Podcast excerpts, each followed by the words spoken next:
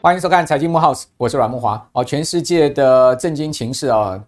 可以讲说是一片混沌了哈，我们看到未来的这个展望性呢也不佳，好，包括呃全球的经济，好，现在目前正在持续下行之中啊。另外呢，企业获利啊也持续修正了哈。那怪不得这个美国股市啊，从六月中哦一波段反弹两个月啊，到八月上旬啊，就开始出现疲弱转折向下的情况。那到上周啊。美国四大指数居然出现了连续三周的下跌，而且呢，纳斯达克指数呢，居然出现了连续两周啊背靠背的哈，都跌了超过四趴的这样的一个跌势了哈。好，所以呢，这个影响了台股啊，哦，整个加权指数呢，我们看到这一波段呢，从国安基金七月十二号哈宣布进场当天呢，是跌破了这个一万四千点收盘了。啊，一路涨到了这个八月中旬呢，哦，这个加权指数呢重新回到了一万五千五百点附近了哈。但没有想到呢，随着这美国股市的一个弱势的回档哈，呃，连续三周的下跌，台股呢到本周三呢，居然呢在盘中呢是破了一万四千五百点大关了，也就波段回档了，也超过了一千点，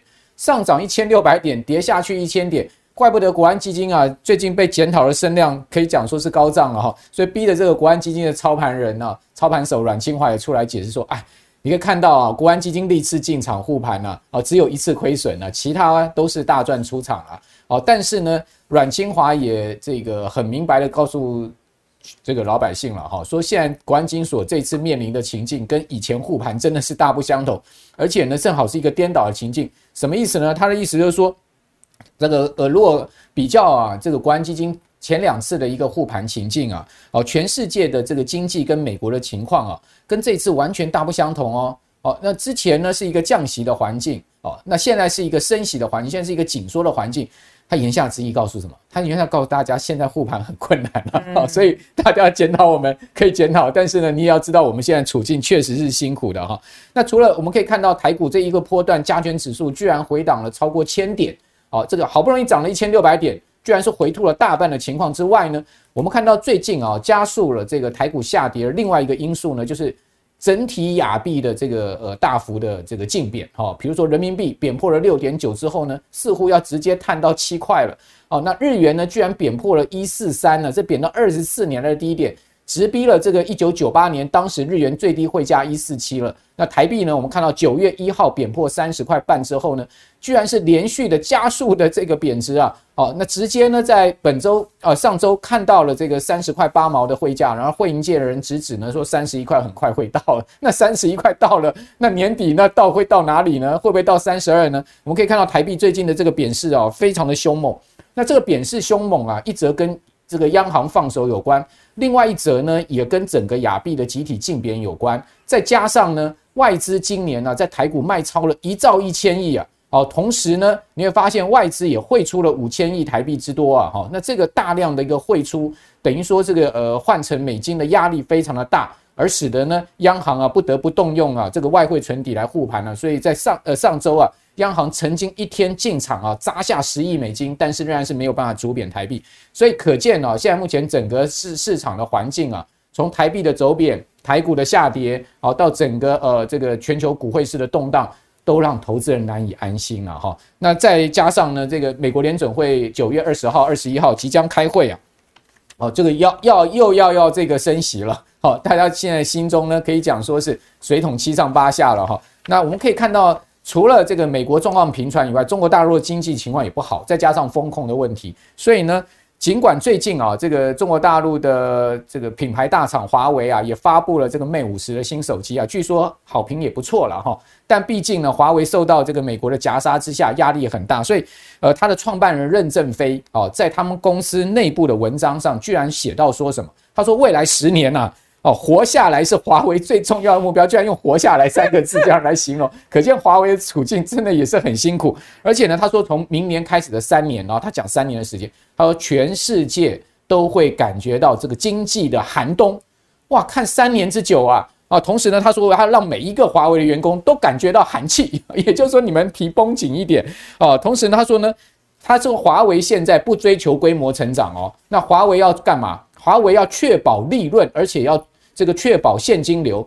确保现金流不就是所谓的活下来吗？一个企业如果没有现金流了，就算你这个公司是盈余了，你恐怕都要倒闭吧？哦，所以说。从华为任正非的这一番谈话，你可以看到什么？看看到就是说，确实全世界的景气哦，确实是寒气逼人哦。所以在这样状况之下，我们一般投资人是不是也要确保这个现金流呢？开始用比较保守而谨慎的态度啊，来因应现在目前的这个市场环境。当然你说啊，现在才做恐怕有点晚，但是我可以跟各位报告，你现在不做。未来如果更坏的话，你可能未来就会想说，我为什么现在没做，对不对？所以，我们其实是呃，可能已经跌了一大半了啊，这个股市都已经跌了一个幅度了。但是，我们还是今天要来讨论这个问题啊，哦，到底呢，现在是不是要要好好的来检视一下我们的投资组合？那我们今天请到了就非常了解基金也 ETF 的投资达人艳丽来到我们的节目现场来告诉大家哦，现阶段哈，不管在 ETF 上面，在基金上面，以及在个股上面。我们的观众朋友，大家应该怎么样去面对这未来三年可能的寒气逼人啊？哦，艳丽你好，哎，慕驊哥好，观众朋友大家好。好，那我想这个大家都有点感受到台股这一波的下跌哈，对呃整个市场的压力。我想呃，投资人今年大概亏损的情况应该也是比获利的情况多了。再加上我们可以看到，美国联准会啊还要再升息，九月二十号、二十一号这个会议啊，哦，据说呢，现在目前整个市场的一个根据 CME 的 Fed Watch 来看的话。升息三码的几率让高达百分之六十哦，哦，同时呢，我今天跟这个会银界的人讨论一下，他们认为说年底升到四趴的几率也非常的高。换言就是说，除了这个 九月升以外呢，十一月跟十二月两次的联准会的会议呢，还要再各升啊，这个呃一次的两码，一次一码，所以这还要再升三码。好，那在这样状状况之下，当然升息就对整个这个科技股的压力非常大哈，所以你可以看到半导体的股票真的是跌得东倒西歪了哈，尤其是我们刚刚讲说。呃，美国最近四大指数连续三周下压哈，但是大家发现这四大指数里面最疲弱的是费半指，费半指整个八月好，它居然跌幅呢是达到十趴，这十趴的一个单月跌幅呢是纳查克指数的将近 double，同时呢，呃，这个费半指在这个我们看到呃。呃，九月跟八月横跨这一周啊，居然说它一个礼拜的跌幅呢，居然是达到了这个呃百分之七点一的幅度哈。哦，那这个费半指的跌幅呢，就显示出美国这些科技股现在目前的卖压是非常沉重的哈。八月下下跌十趴，今年来跌了三十二趴，最深的时候费半指曾经跌过四十趴哦。那这是二零零八年以来，二零零八年来最大的一个同期跌幅。那从去年十二月二十七号来了，费半指跌了三四趴。哦，最终三十档的这个费半的成分股里面呢，有二十九档在八月下跌。那这样的跌势呢，哦，最主要也是出现在美国。所以呢，呃，根据日经新闻的报道，哈，全球的股市啊，蒸发了五兆美金之多啊。也就是说，从一百兆的市值，哦，经过这一波杰克森后会议之后，美国联准会这个大量的这个鹰派讯息释出之后呢，居然蒸发了五兆美金。好，那在这样状况之下，我就要请教艳丽了，就是说。那美国现在目前的整个情势看起来是呃这个科技股领跌哦。那这个科技股领跌的情况之下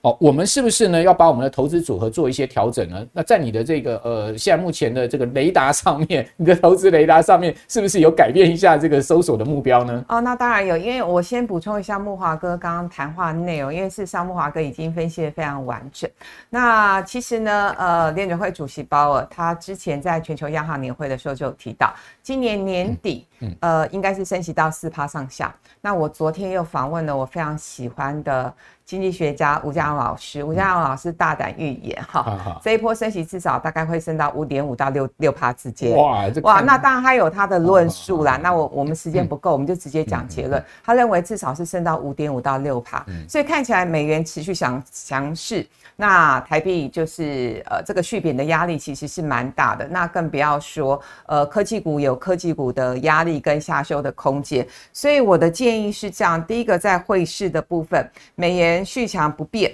那台币是续贬。台币呢，呃，当然下一个关卡，我想三十一点五会是蛮重要的信心关卡。如果三十一点五真的是守不住的话，我想。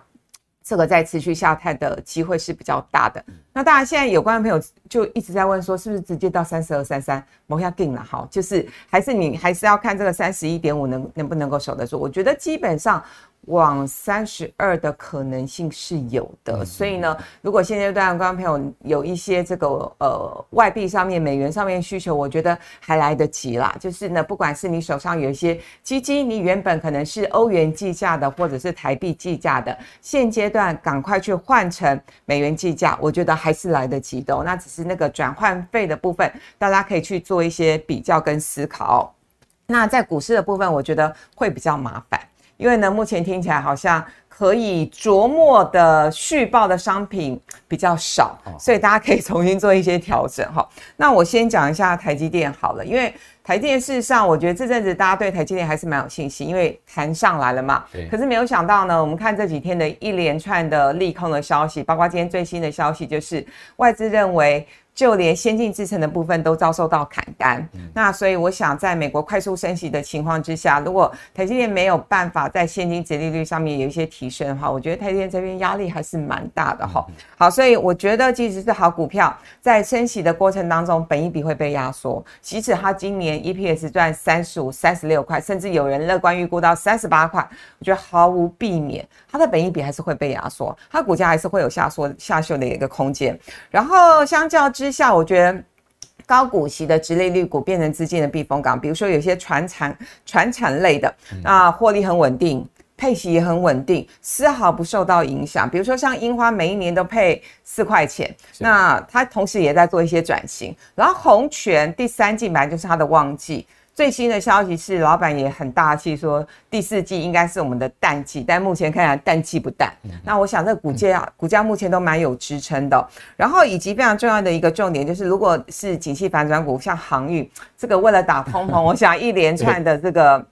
呃，打通膨的一些航运的一些政策，我想美国在执行了。那当然对台湾的航运股来说，表面上看好像配息配得不错，可是呢，那个是假象了哈。这个叫做价值投资的陷阱。反正我觉得大家还是要停损，不要因为呢表面上看起来好像殖利率不错，因此呢去低接。那以及呢，我觉得现阶段最重要的是不对的股票要砍，你保留一部分的现金，等到指数真的探底了，你才有银弹来做加码。好，那当然航运股大家最关注的就是长龙航哈，这个长龙航运呢，呃，在九月七号啊就暂停交易了哈，要到九月十九号重新的这个挂牌哈。那它的因为是现金减资了哈，减资的幅度相当大哈，要退还六块的现金啊。好，那那那重新挂牌的股价好，在它这个停止交易之前的这个呃价钱呢，推估的话是一百八十七块了哈。好，那这个一百八十七块，很多人讲说哇。那航运股会跟着这个万海跟长呃阳明都往上挑战这个价位吗？我个人觉得可能性不高哦，毕竟整个航运景气确实在往下走哈，而且这个运价已经跌到了这个去年呢哦同期以来的相对低点，也就代表说运价也不这个高运价的时代也不复在了哈。那至于说台积电被砍单这件事情是谁砍的呢？好，就据说是台建四大客户，什么联发科啦、超微、辉达啦，哦这呃高通啦这些客户在砍单，他们为什么砍单？因为他们自己股价也不行嘛，哈，他们自己的状况也不行。比如说，各位可以看到超这个辉达，哦，辉达的这个股价呢是持续低低 low 了哈。再加上最新的这个利空消息，就是说它跟这个呃超微的高阶晶片哦，哦要禁售中二嘛，哦，那这个消息就打击到了辉达的股价，居然出现了破底哦。各位可以看到，它是创了今年的新低哦。那这个波段的跌势是非常猛哈，从这个呃高点你可以看到一路下来哦，那。当然，他们的状况不好啊，他们的财报跟财测也都在这个往下修的一个情况之下，台积电的股价当然刚刚艳丽讲说也就岌岌可危了嘛哈，所以台积电这一波又破了五百块哦，那台积电破了五百块之后呢，呃，能不能站回五百就变成是一个很重要的这个关键了。如果它站不回五百，那它今年的低点四三三会不会不守呢？哦，这个现在市场大家也都在讨论这个问题。同时呢，啊，这个在台积。破五百之后呢，居然又传出来，就是说这个四大客户砍单，而且呢，啊，这个小摩啊，居然是下修了明年台积电的税后 EPS 啊，达到八趴这么大的一个幅度了哈。那这些消息，包括资本支出可能明年不如预期的状况，都使得台积电股价相对疲弱。之外，各位也可以看到，像联发科最近股价也是非常疲弱，六百块大关能不能守啊？可能很多人也打个问号。不过，我对我个人倒对整个呃半导体族群没有那么说全面的悲观的主要原因是什么？因为它毕竟还是有一些亮点，比如说各位可以看到，像矽智财哦，我们刚刚不是在讲说呢，呃，这个上周三了哈，呃，这个因为消息面非常不利，而且美国四大指数是持续下跌一个状况下，上周三台股呢一开盘就重挫两百点，然后这个盘中跌破了四一万四千呃五百点大关。可是各位可以看到，矽智财相关的股票呢却是逆势的拉升哦，包括大家可以看到像是金星科，好像是 M 三一，好像是四星 KY，像是创意，好这些所谓的没有库存的，好也比较没有降价问题的这些公司呢。哦，好像是这个半导体族群里面少数的哈，这个等于说是呃这个明灯了。哦，那当然这些股票，因为他们本益比很高，哦，我们也不建议大家去追高，只是说呢，呃，毕竟在整个半导体族群里面，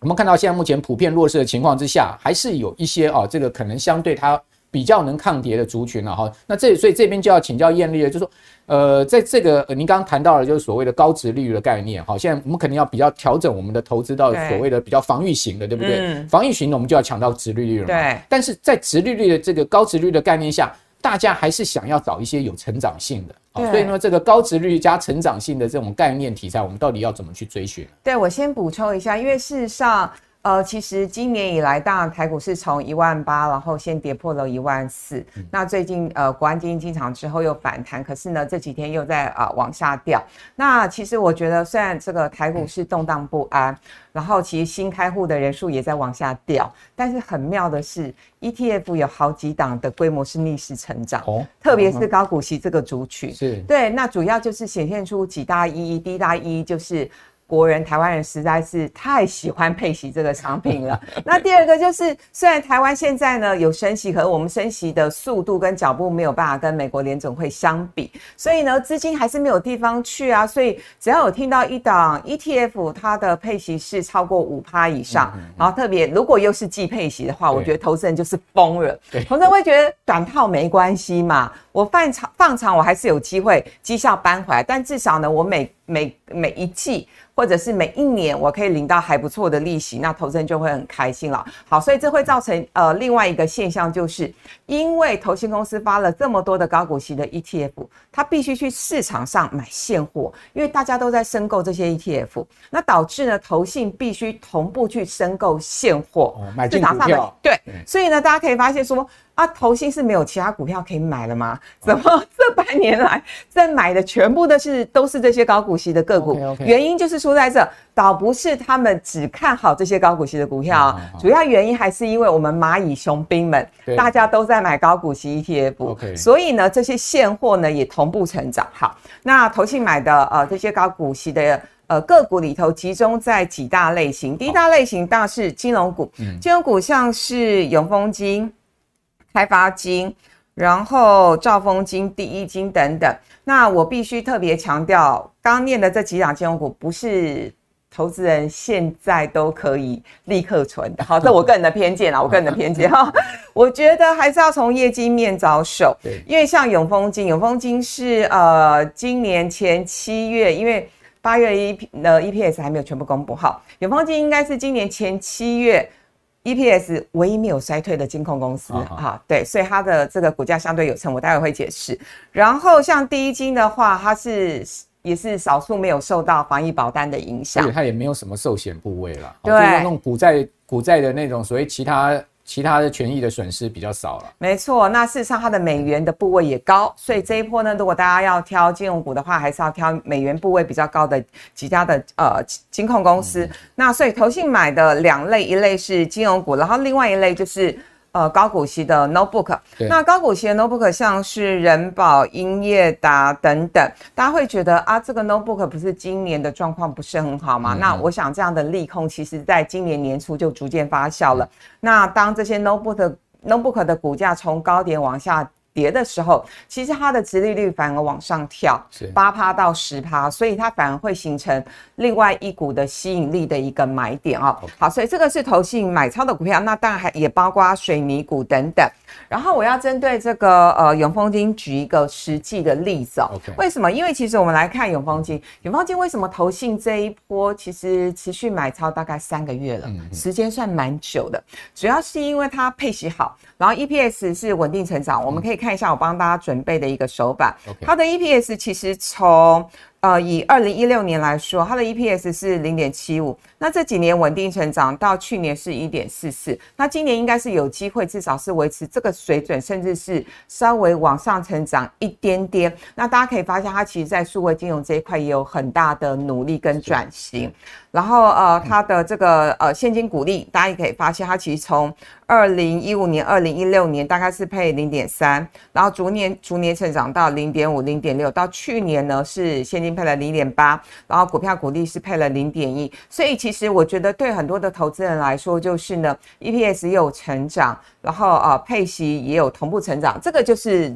最好的一个存股的策略跟标的。永丰金也是银行跟证券双火车头嘛，对，再往上走，而且。过去大家讲说啊，金控一定要有保险哈，今年反倒是没保险的金控哈，好像活得比较好，比较闪掉那个呃所谓的这个海外债股债市下跌以及这个防疫保单的问题哈。对，这个反正有点颠倒过来。对，所以其实我我我觉得每一年的金融股的选股的策略其实是。大风吹，那所以闭着眼睛存股、无脑存股这件事情，我个人一直不建议，因为其实市场上有一股另外一股的论调，就是无脑存股，认为 无脑存金融股长线一定赢，但其实并不是这样的。OK，其实金融业也是会随着景气这个好坏而出现比较明显股价的波动了哈。那我们看到今年以来哈，这个台股啊到八月二十九号，就是到八月底哈，它的跌幅是十八趴。好，那金管会当然是要出来信心喊话，因为这个主管单位职责所在嘛哈。他说呢，今年跌十八趴，但是呢，大家知道说呢，呃，今年的台股基本面还是 OK 的啦哈。上市位公司今年呢，七月单月营收呢是三点四五兆哈，这个增加了六点七三趴。那前七月的营收二十四兆超过了哈，跟去年同期相比增加了十趴，代表说我们的营收还是在增长啊。同时呢，本益比现在很低哦，好，这等下请教艳丽，这么低的本益比下面我们怎么挑好的 ETF 哈？那本益比呢是十点九二倍，这个本益比真的是低了哈。讲实在不到十一倍的这个台股本益比啊，呃，并不贵哈。那说实在并不贵，但是呢，股价持续下跌，指数持续下跌，肯。在这个投资人心里面呢，这个本益比就另外一回事了哈。那同时现金殖率因为这个呃大盘指数下跌哈，整体整体这个个股股价下跌的关系呢，现金殖率跳升到四点七趴哦，所以这现金殖率也相当诱人哦。现在定存是一年期多少，各位都很清楚，四点七趴的这种报酬率是超过定存非常多倍的哈。那加计股票股利的话，甚至高达了四点九趴。那我们来看一下哈，这个高股息的 ETF 也的确成为。呃，最近盘面上面，刚刚燕丽所讲的投资人的这个焦点哈，比如说大家看到零零五零，哦，零零五零呢，哦，它今年的这个已经公告出来的现金股利率哈，高达四点二五趴，这事实上这个股利率有超过过去这个零零五零啊，就元大台湾五十的这个水准，然后平均水准，最主要原因是什么？因为它今年的这个呃价格也跌下来了，对不对？所以价格跌下来，值率就跳上去了嘛，哈，所以这个是一个。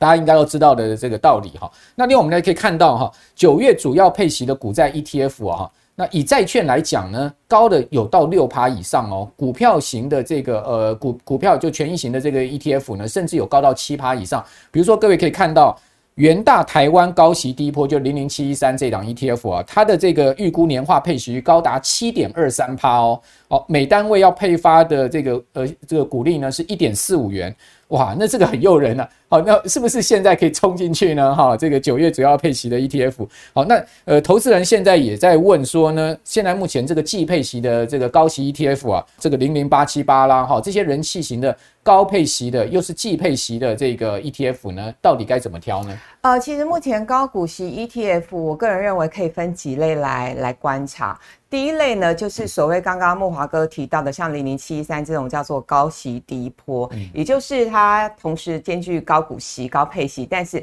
它的波动度也比较低。所以像零零七三这档 ETF，我想如果是我的铁粉，大家都知道，我这两年，特别是从去年下半年，我就开始推荐这档 ETF，因为我觉得呃，我们去观察它呃。过去的绩效，它其实在跟其他的高股息 ETF 相比的话，我觉得它今年的绩效非常非常的突出哈。那我简单快速帮大家做一个补充，比如说以我们今天录影的当下，今年以来大盘大概是跌了二十趴。嗯。那么呃高股息的 ETF 像零零九零零，这个是追着配息跑的一档 ETF，呃下跌三十趴，所以。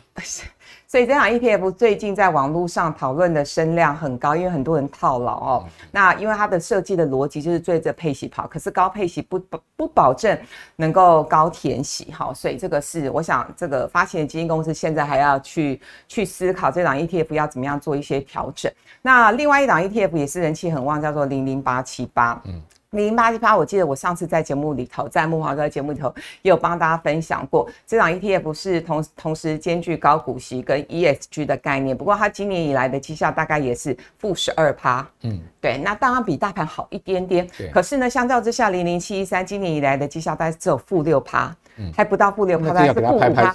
呃，它大概是今年所有的高，它应该是今年所有高股息 ETF 的绩效的 Number One。最主要，而且真的低波了哈，真的非常的低波，然后绩效又很好。所以为什么呃以呃最近，因为它呃以要从要从所谓的这个年配息改成季配息，然后九月十九号要进行第一次的季配息的一个除息。所以如果大家有兴趣的话，最后的交易日是在九月十六号。如果大家有兴趣的话，可以在九月十六号之前去。去布局，那你就可以同时享有九月份这次的除夕，以及十二月份这次除夕，能够参与两次的呃除夕的一个行情。那拉回来，我要讲的是说，零零七三为什么？其实我从去年就开始推荐，主要还是因为我觉得它设计的。这个 ETF 设计的逻辑，我个人蛮喜欢的。我简单花个一分钟讲一下它设计的逻辑。它的设计的逻辑就是从台湾市值前两百五十大的公司，然后去挑选呃现金股利前六十趴的公司，然后再进行挑选。那进行挑选的逻呃的条件跟逻辑，包括就是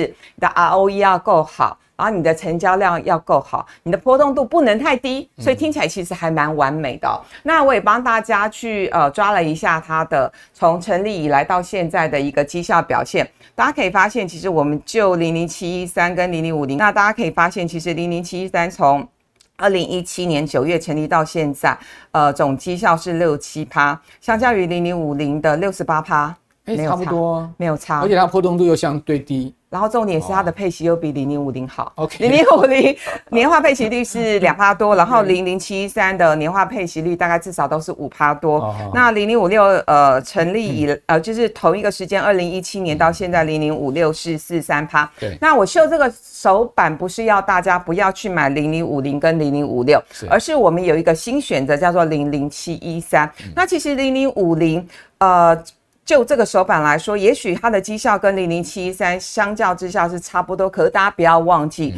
零零五零是今年以来比较弱。那当如果说股市哪一天台股又重回多头的话，我个人认为零零五零的绩效还是会赢过零零七一三。所以在防御型的期间，在股市修正盘整或者是空头的期间，我觉得零零七一三会相对突出。哦，要看市场的大环境是什么？对，没错。因为它低波嘛，就是相对如果是牛市的话，它相对低波，它的这个呃报酬绩效可能也不会。不会这个太耀眼了，就对。对，所以呢，基本上如果说你是长期看好台股多头的话，我觉得零零五零是标配。可是如果你想要做一些配置，或者是你认为台股现在走空，或者是修正的话，我觉得零零七三会是大家另外一个选择。投资组合啦，你也可以把这个 ETF 当成是不同 ETF 组在一起嘛。对，没错。然后呢，呃，我也帮大家整理了一下零零七三历年来的配息是非常非常的稳定。从呃，因为二零一七年九月才成立，所以当年没有配息哈，但隔年就开始配了。那呃，我们可以看一下它历年来的。配的现金从五块多一路是成管到成长到七块多，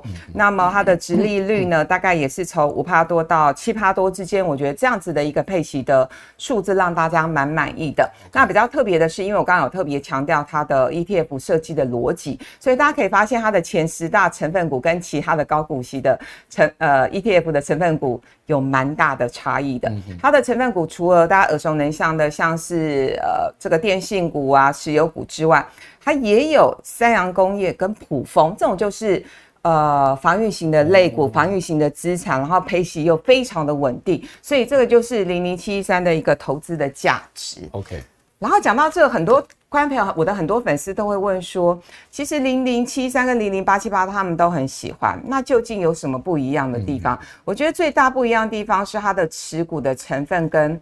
产业类别有蛮大的差异性哦。透过这个图卡，大家可以仔细去发现，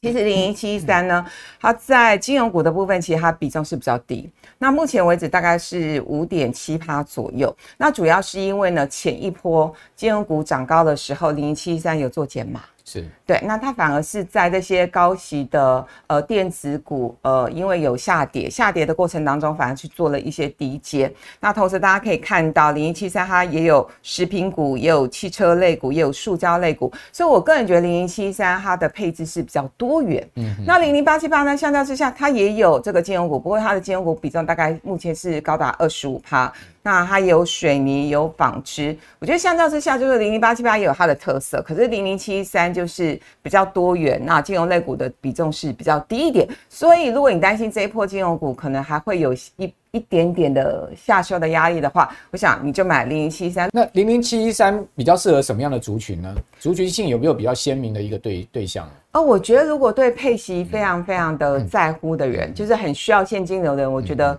零零七三是首选，好，零零七三跟零零五六都是首选，因为零零七三的波动度真的很低，然后以及如果你是非常非常保守的族群，你很担心哦。盘是上下震荡，因为其实所有的高息的 ETF，我们刚刚特别提到，其实就连零零八七八或者是零零九零零，今年以来波动度都蛮高的哦。那相较之下，零零七三它的波动度很低，很适合存股。我也帮大家做了一个统计，大家可以发现，其实从呃零零七三成立以来，大盘的波动度好。就是同一个期间，大盘的波动度呢是十六点四趴，可是呢，零零七三啊，这个连接的指数叫做特选高息低波指数，它从成立以来，它的波动度是十二点九趴，所以相较之下，它的波动度低，我觉得它特别适合存股。那当然，如果对小资族来说的话，我觉得呃，我们的标准配备还是可以放在零零五零身上。然后，如果你有多一点闲钱，你再搭配零零七三。可对壮年族或者是对这种。退休族群的话，我觉得零零零七三可以是你的主力商品。好，如果说你是资金呃很大一块的了哈，就是说退休族，比如说你是上千万退休金哦，我们当然希望它的这个资产池是稳定的嘛，嗯，我们不希望它波动太大嘛哈，而且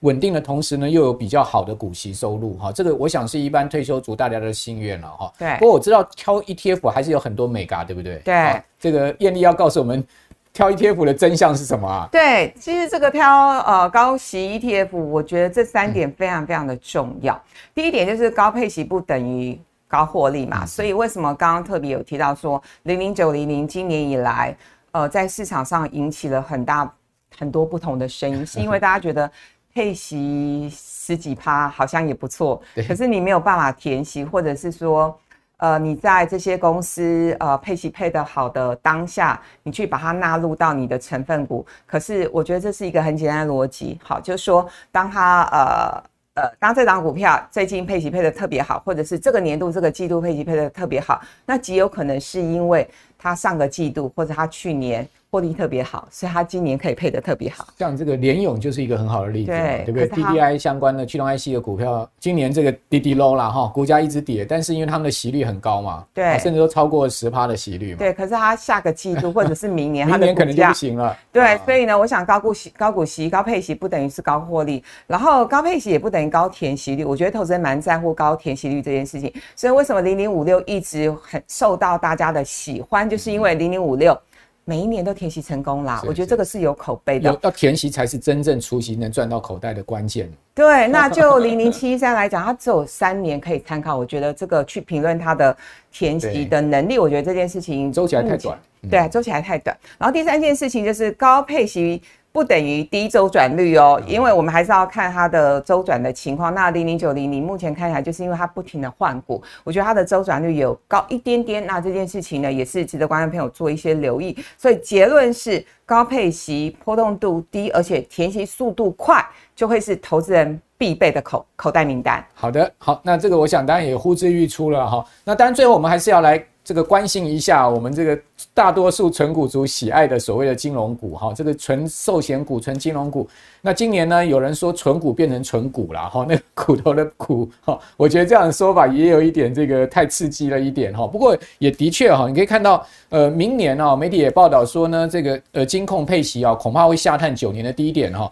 哦，会从今年的超过两千亿的一个配息呢，掉到了只有一千亿到一千两百亿。最主要原因是什么？因为呃这个全球股债市的大跌哈，导致了这些寿险机构呢，他们在海外投资的部位呢，出现了这个账面上面很明显的这个亏损。好，那当然我们讲说债券你放到期你是不会亏损嘛哈。如果说它是这个信用评等高的国债等级的哈，放到期是不会亏损，但是必须 mark to market。好，也就是说你还是要每季评价。那一评价下来，哇，那这这个呃这个呃资产负债表上面的这个其他权益项目呢，就会出现很明显的这个亏损。好，所以你可以看到他们这个。在这些呃金控的这个呃资产负债表，好，其他权益呢，哦，这个科目呢就从正正转负，而且呢全部加起来高达将近九千亿新台币，这个非常惊人的数字哈。那其中国泰金、富邦金的这个亏损的金额是最大的，然后因为他们的投资部位最大，哦，这也是大家可以理解。不过因为我们刚刚讲，它其实并不是在损益表上面，它是在资产负债表上面，所以跟这些金控的获利哈要配息的这个呃这个获利 EPS 呢其实是两回事。不过呢，因为它必须啊，这个最终金控要配息，它还是必须要把这个所谓其他权益项目纳入来计算哦，那再去加计它可能的这个呃保留盈余啦哈，包括它的这个呃所谓的呃资本公积哦，再去算明年可能的配息。也许我我觉得富邦金、国泰金明年不至于一块钱都配不出来了，可能配个一一块一毛一块五是有可能，但是也很吃力了哈，因为毕竟如果下半年股债是不回升的话哈，确实是吃力哈。那呃，当然媒体报道说都配不出一块，我觉得呃再怎么样，也许富邦金、国泰金怎么样也要挤出一点钱来啊，但是。完全不配的可能性不高，但是呢，也确实也是媒体也写到了一这个大也是实情了。那当然，最好的投资方式还是刚刚燕俐最前面所讲的，一一篮子打包嘛，对不对？嗯。你这里面有呃各个产业呃各个不同族群的股票，然后一篮打包，它又本身又是低波动，然后呢，相对它配息又好的话，我想这个可能会更适合呃所有的投资人。然后你单一纯个股的话，哦，毕竟它所冒的这个长期的风险会是比较高的。然后因为毕竟个别公司的经营的这个微观。面上面外人是很难窥探一这个事先窥探的哈。好，那我们今天呃这个投资的策略，在这个台股艰困的时候呢，提供给我们所有观众朋友参考。非常谢谢卢艳丽，谢谢。好，也谢谢我们所有观众朋友的收看。好，如果您喜欢我们财经慕 House 节目呢，请记得到各大的影音平台搜寻财经慕 House 啊，同时呢记得准时收看我们的节目。好，我是阮木华，我们下次再见了，拜拜，拜拜。